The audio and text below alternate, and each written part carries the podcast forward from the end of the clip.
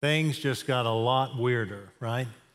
I hope that you are excited as we are about this new worship series simply called Things Just Got a Lot Weirder. You may recall last year we had a similar worship series during the month of June just called Weird, in which we looked at some of the most unique and strange and weird scripture passages of the Bible. And of course, the whole goal was to do primarily two things. One is to acknowledge that these are real and true and a part of our scripture. And then, of course, acknowledge that there's something redemptive about them. There's something we can glean from this that can be helpful to our faith. And so that's our goal, is, is to do that. And so um, sometimes when we encounter weird scriptures, we tend to just go right past them and, and sort of pretend they don't exist or we don't want to deal with them. Uh, but as a church who values biblical relevance, we want to acknowledge all scripture and we want to recognize how important it is and how foundational it is to our faith, whether we get it or not, or whether it makes sense to us or not, right? So um, I have to make a confession. Outside of the Gospels, my favorite book of the Bible is the book of Genesis, the very first book of the Bible. I love the book of Genesis because, by its title, of course, what it means is it's about beginnings. It's about how we came to be. That's what the word Genesis means, right? The genesis of something means its beginning. And so, part of what I love about the book of Genesis is it helps us to know how we are the way we are, why we are the way we are. It's a book full of beginnings. In fact, we refer to those in a very highfalutin way with the, with the word etiology. Have you ever heard that word before? Etiology. If you're in the medical profession, you might know that word. Etiology in the medical profession is when we want to uh, find out how something came to be, like how did we get chickenpox, or how did we get AIDS, or how did we get any number of diseases. We go back to the etiology to determine how it began. In theological realms, an etiology helps us to better understand how we come to be. And we've got all kinds of etiologies in our everyday lives. I, I think of one that one of my Old Testament professors used that, that you, you would never think of, but it's just a fun one. It's just kind of silly, really. Do you like hush puppies, the food? I do. Almost any time I eat seafood or some Cajun food, and clearly if I go all out and I'm eating fried food, I'm going to eat some hush puppies, right? I love them. And the spicier, the better. But you know, what, you know how they got their name? This is an etiology, the way in which they got their name. Now, there's probably four, five, or six different etiologies about how hush puppies got their name. But the one I love to reside with is, goes back to the Civil War when fried bread was just real common, right? We would just drop some cornbread or corn droppings into the fryer and just make it. And during the Civil War, the story goes that uh, there was a, a, body of Confederate soldiers who were off, you know, in the woods trying to get themselves prepared. And they always had dogs with them to kind of spy out and look out and, and highlight any danger that might be on the horizon. Well, one night they were camping and it was dark, of course, and they were trying to figure stuff out. Well, they, they realized there were some Union soldiers coming.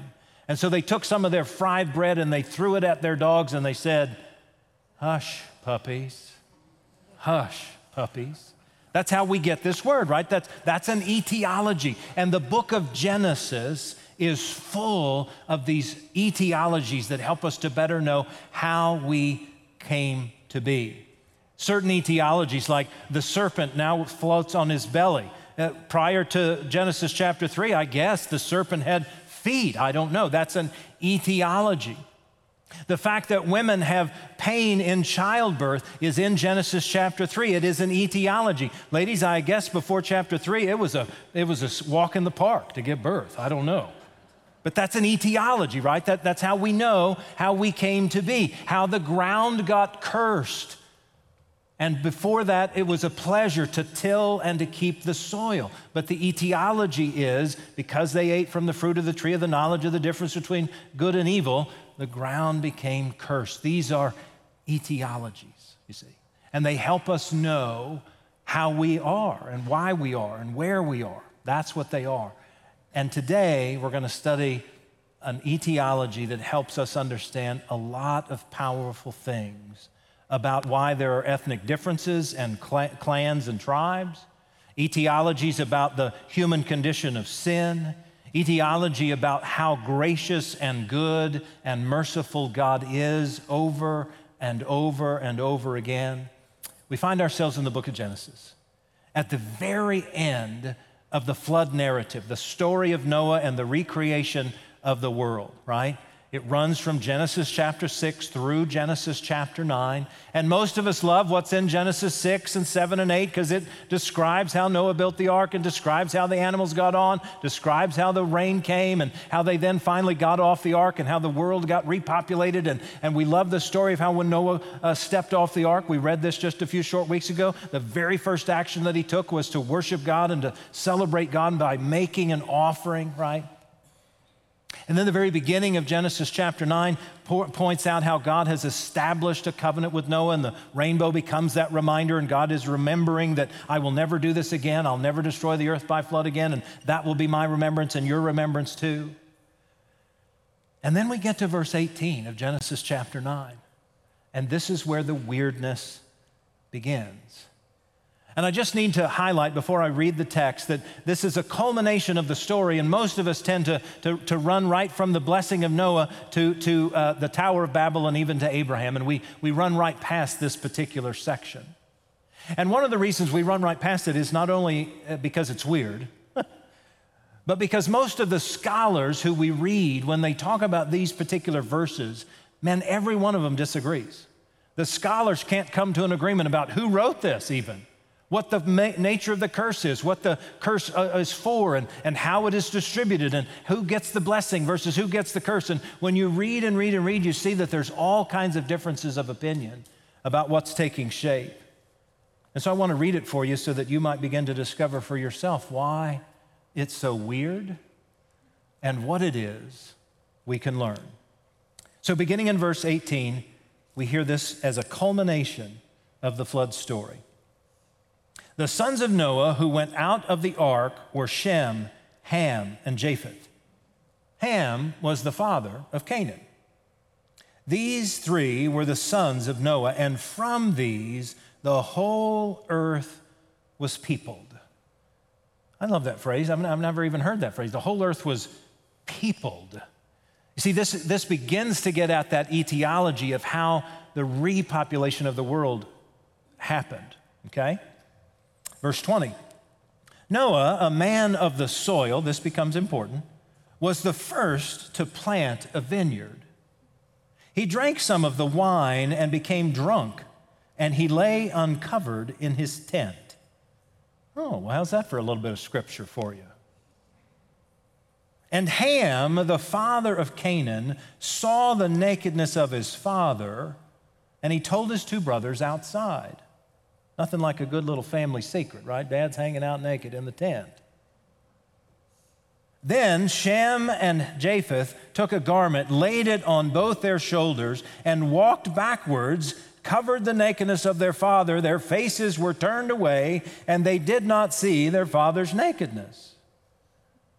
When Noah awoke from his wine and knew what his youngest son had done to him, he said, Cursed be Canaan Lowest of slaves shall he be to his brothers. He also said, Blessed by the Lord my God be Shem, and let Canaan be his slave. May God make space for Japheth, and let him live in the tents of Shem, and let Canaan be his slave. That's a weird scripture text, isn't it? Somebody gets drunk, they get naked, their kids see them, other kids try to take care of them, and there's something redemptive and good about what comes out of this very weird story. So let's try to get there, shall we? Right?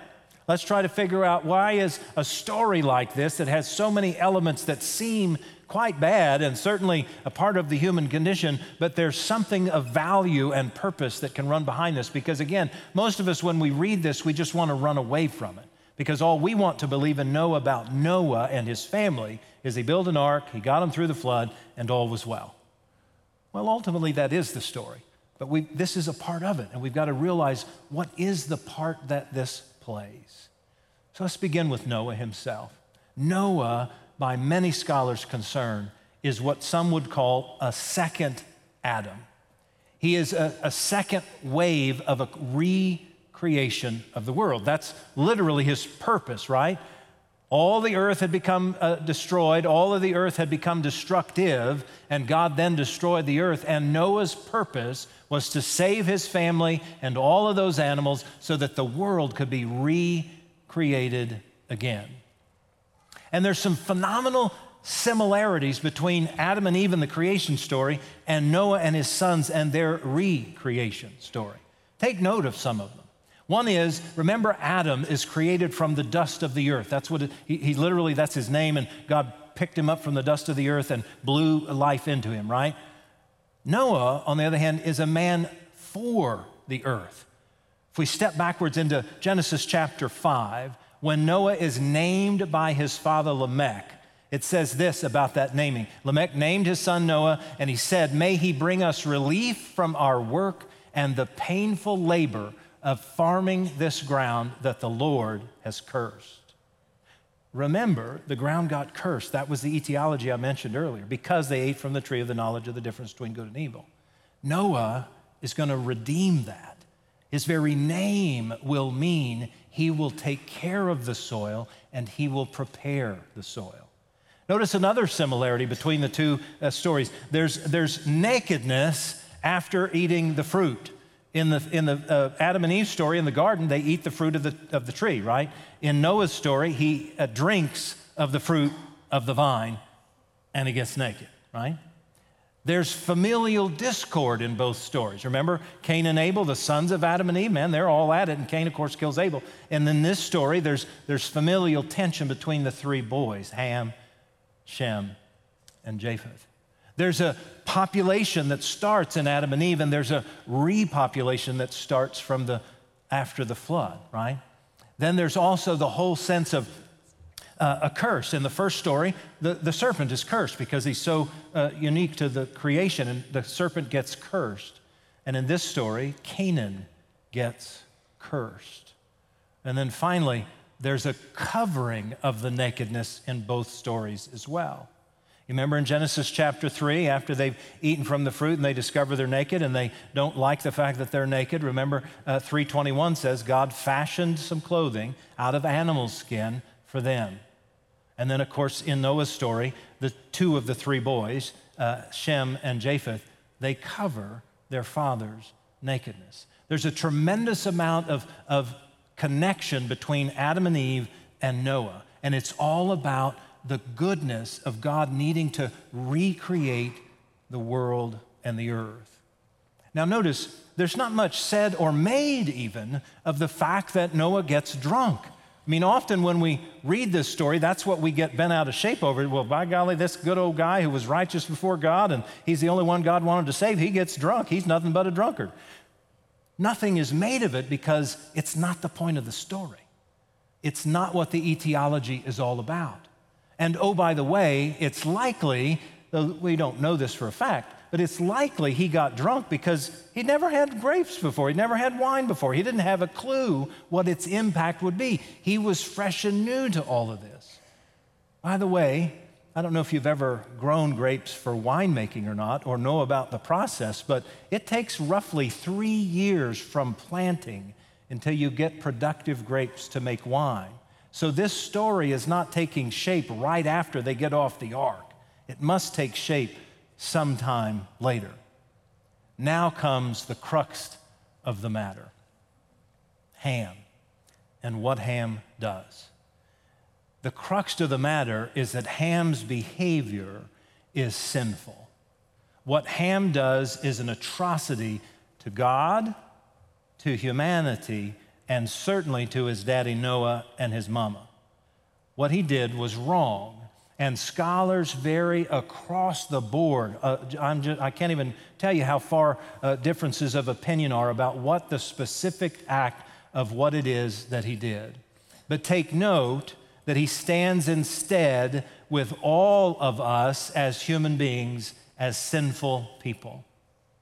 Reflect back with me just a minute, back to Genesis chapter 8. They, they, they, the flood's over, they get off the ark. The very first thing that Noah does is, is, is have, have a burnt offering. You remember that? We, we talked about this a few short weeks ago. And when he gives that burnt offering to God and the fragrant aroma goes up to him, in Genesis chapter 8, verse 21, it says, Oh, God smelled the sweet fragrance. And God was pleased with what he smelled. And God said aloud, I'll never again curse the ground because of people, even though I know that they are inclined or bent towards evil, even from a young age. A part of what we begin to recognize is that even after the flood, even after God's wiped everything out, even after God is beginning to recreate the earth, guess what still remains? Our sinful nature. It is just a part of who we are. And so, Ham in the etiology is helping us to realize this is who we are. In our humanity, we are sinful. And he has at least two very clear sins. It's in verse 22.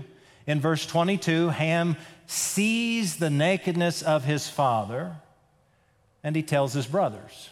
In other words, he kind of he kind of brags or boasts or, you know, he kind of uh, defames his father, right? So um, the two sins are hand in hand, and the two sins are atrocious to the father and to the lineage and to God's ways.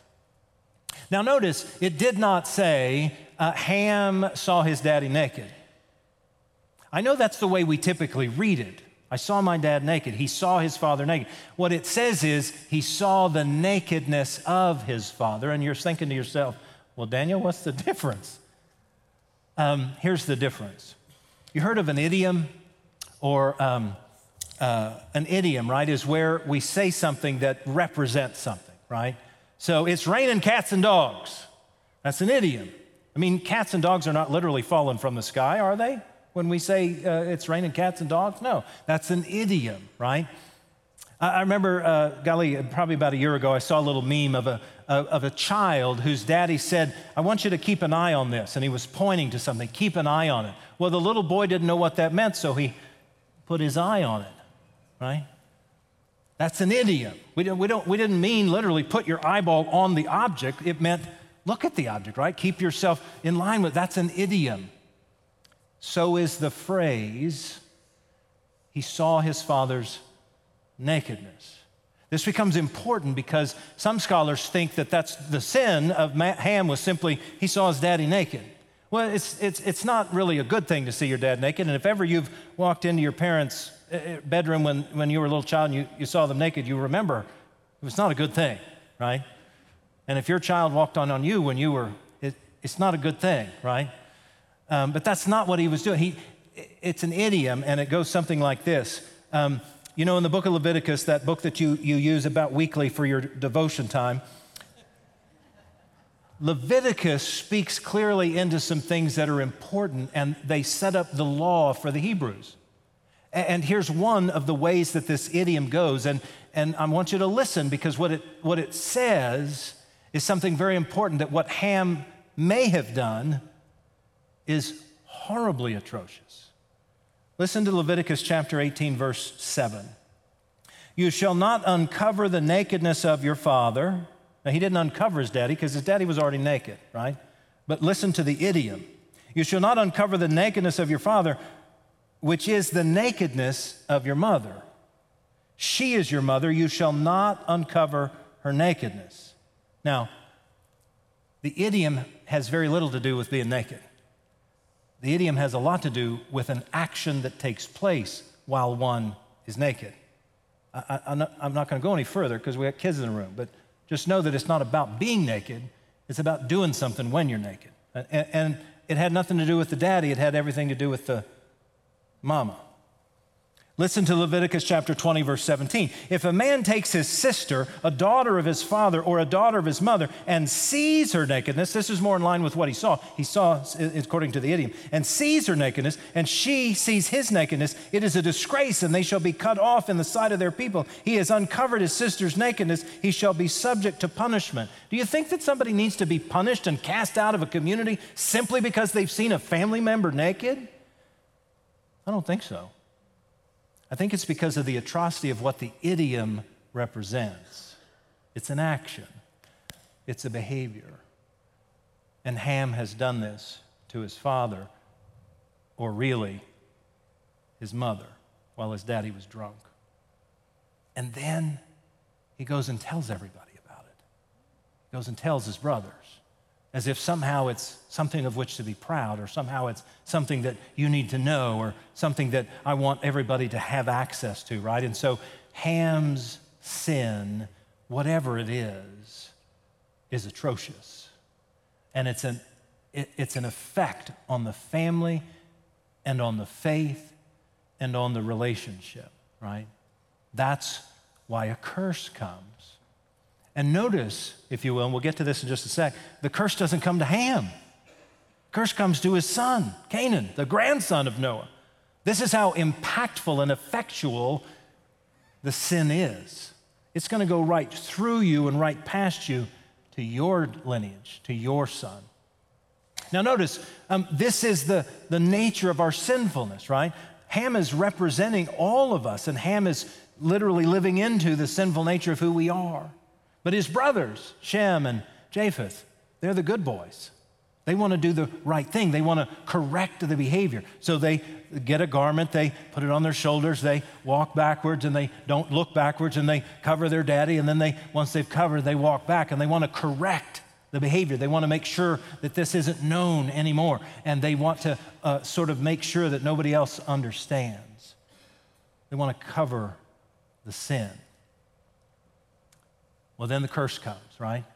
Those last few verses from Genesis chapter 9 talk about the, the blessing that will come to Shem and the, the blessing that will come to Japheth, but the curse comes to Canaan, the grandson of Noah, and that he's going to be a slave of Shem and he's going to be a slave of Japheth, and, and, and he's not going to have a good life, right? And part of what we begin to see is that Canaan is not just a person, but he also will have a lineage as well, the Canaanites. And if you read the Old Testament, you begin to recall that the Israelites uh, wanted to overcome the Canaanites, that they wanted to move into the land of the Canaans. Remember, this was the promise for Abraham. And we begin to see that where the etymology of ethnic backgrounds and distinctions come.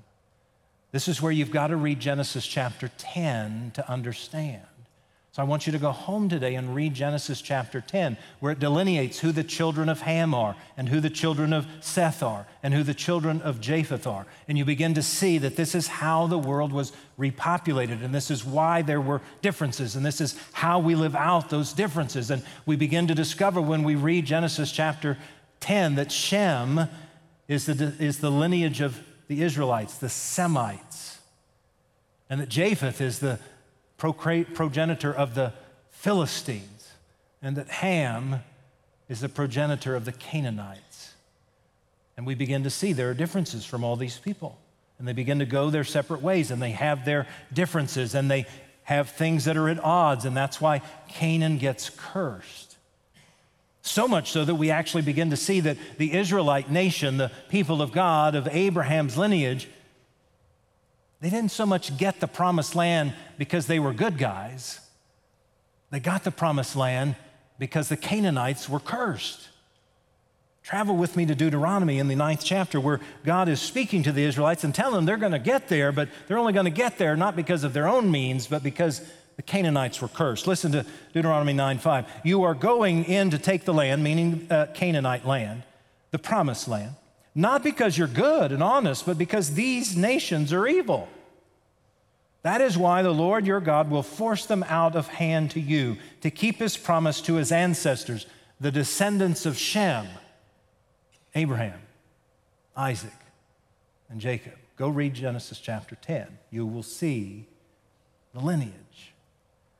And part of what we begin to see from this weird story is that actions have ramifications and consequences, right? Poor choices and sinful behavior comes a curse or a, a condemnation or a, a problem, and good behavior or faithful behavior or righteous behavior has a blessing. And we begin to see that a part of this etiology, this original understanding of who we are, is that our human condition that Ham is representing oh so well is that we are sinful and that we cause problems for ourselves and that has long standing ramifications. And for those of us who may choose, even in the midst of our sinful nature, even in the midst of the things that we don't always get right, if we choose somehow some form of righteous behavior or doing what God desires, then there is a, a blessing. And God portrays this very well. You see, in all of, Christ, uh, in all of biblical history, that we're sinful and we get it wrong a lot. Adam and Eve, sin of pride. I, I know more than you, God. You told me I shouldn't have that fruit, but I'm going to eat it anyway. Cain and Abel, sin of envy, wrath, right? The human creation. Go read uh, Genesis chapter 6, verse 5, where it tells us that God was so heartbroken that he had created humanity, that he knew that they were nothing but evil from the very first beginnings. It's heartbreaking to read that verse. We're sinful. We go to the Tower of Babel. We want to create something for ourselves, an etiology of where babbling comes from. See, it's all in the book of Genesis. But take note of this all of those sinful behaviors, over and over again, before the flood, after the flood, Notice what God always does. Sin is pervasive, but God's grace and mercy always prevails. For Adam and Eve, there's a covering and a keeping in the garden. For Cain, there's a mark so that no one will kill him. For the humans that are so sinful that God uh, wipes everything out, but God allows for a new creation. God allows for a new population. After the Tower of Babel, Abraham is called, and the people of faith who follow after Seth's generation will be blessed, not just for themselves, Genesis 12, 1, 2, and 3, but for all the people of the earth. You see, it's a cadence. And this weird story from Genesis chapter 9 helps stimulate the cadence. We are sinful. We sin pervasively. Ham. It's an atrocity. But God's grace and mercy is prevailing every time. And we see it over and over again. That's what our faith is. I found this fascinating.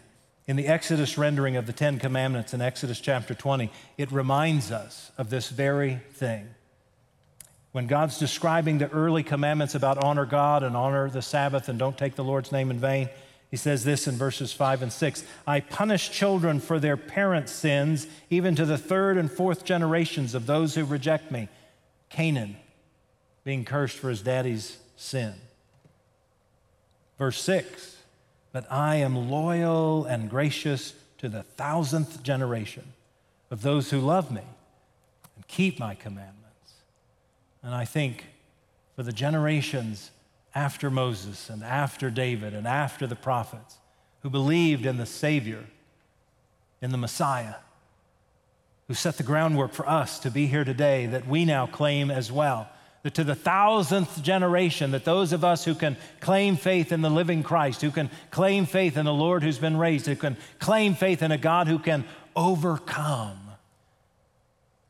God will bless. So you see, it's a weird story, really is. but it has a great message.